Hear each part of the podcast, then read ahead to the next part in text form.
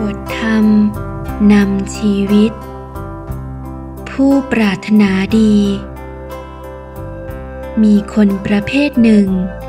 เป็นผู้มีความรักความปรารถนาดีต่อผู้อื่น ด้วยความจริงใจ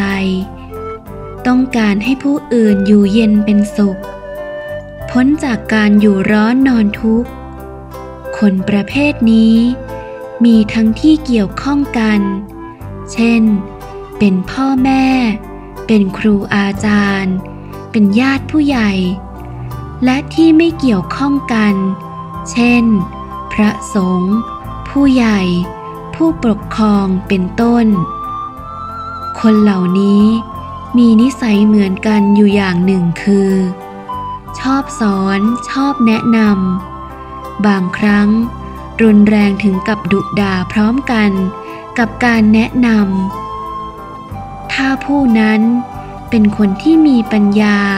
เป็นคนดีมีศีลมีธรรม มากล่าวว่าตักเตือนเรา ก็พึงรู้เถิดว่า ผู้นั้นเป็นคนที่รักและหวังดีต่อเราจริงๆ หากไม่รักไม่หวังดีต่อเรา หรือว่าเกลียดชังเรา